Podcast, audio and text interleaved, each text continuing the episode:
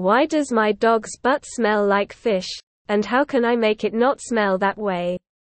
It's not an uncommon question for pet parents, and these unpleasant smells often get chalked up to normal dog odors.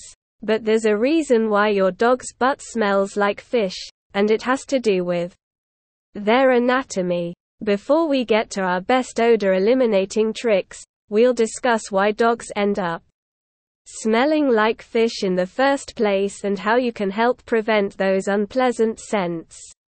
Long term, how anal glands function that fishy smell is from the scent marking secretions that originate in your dog's anal glands. So what are the anal glands, and are they supposed to smell like fish? First, both dogs and cats have two small anal glands.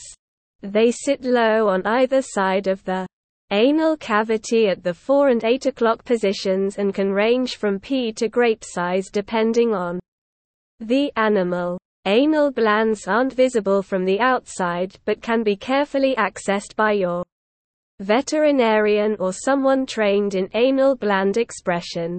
What's the function of anal glands? The anal glands, also called anal sacs are considered scent glands. When you see two dogs sniffing each other's butt in greeting, they're downloading information from the scent glands.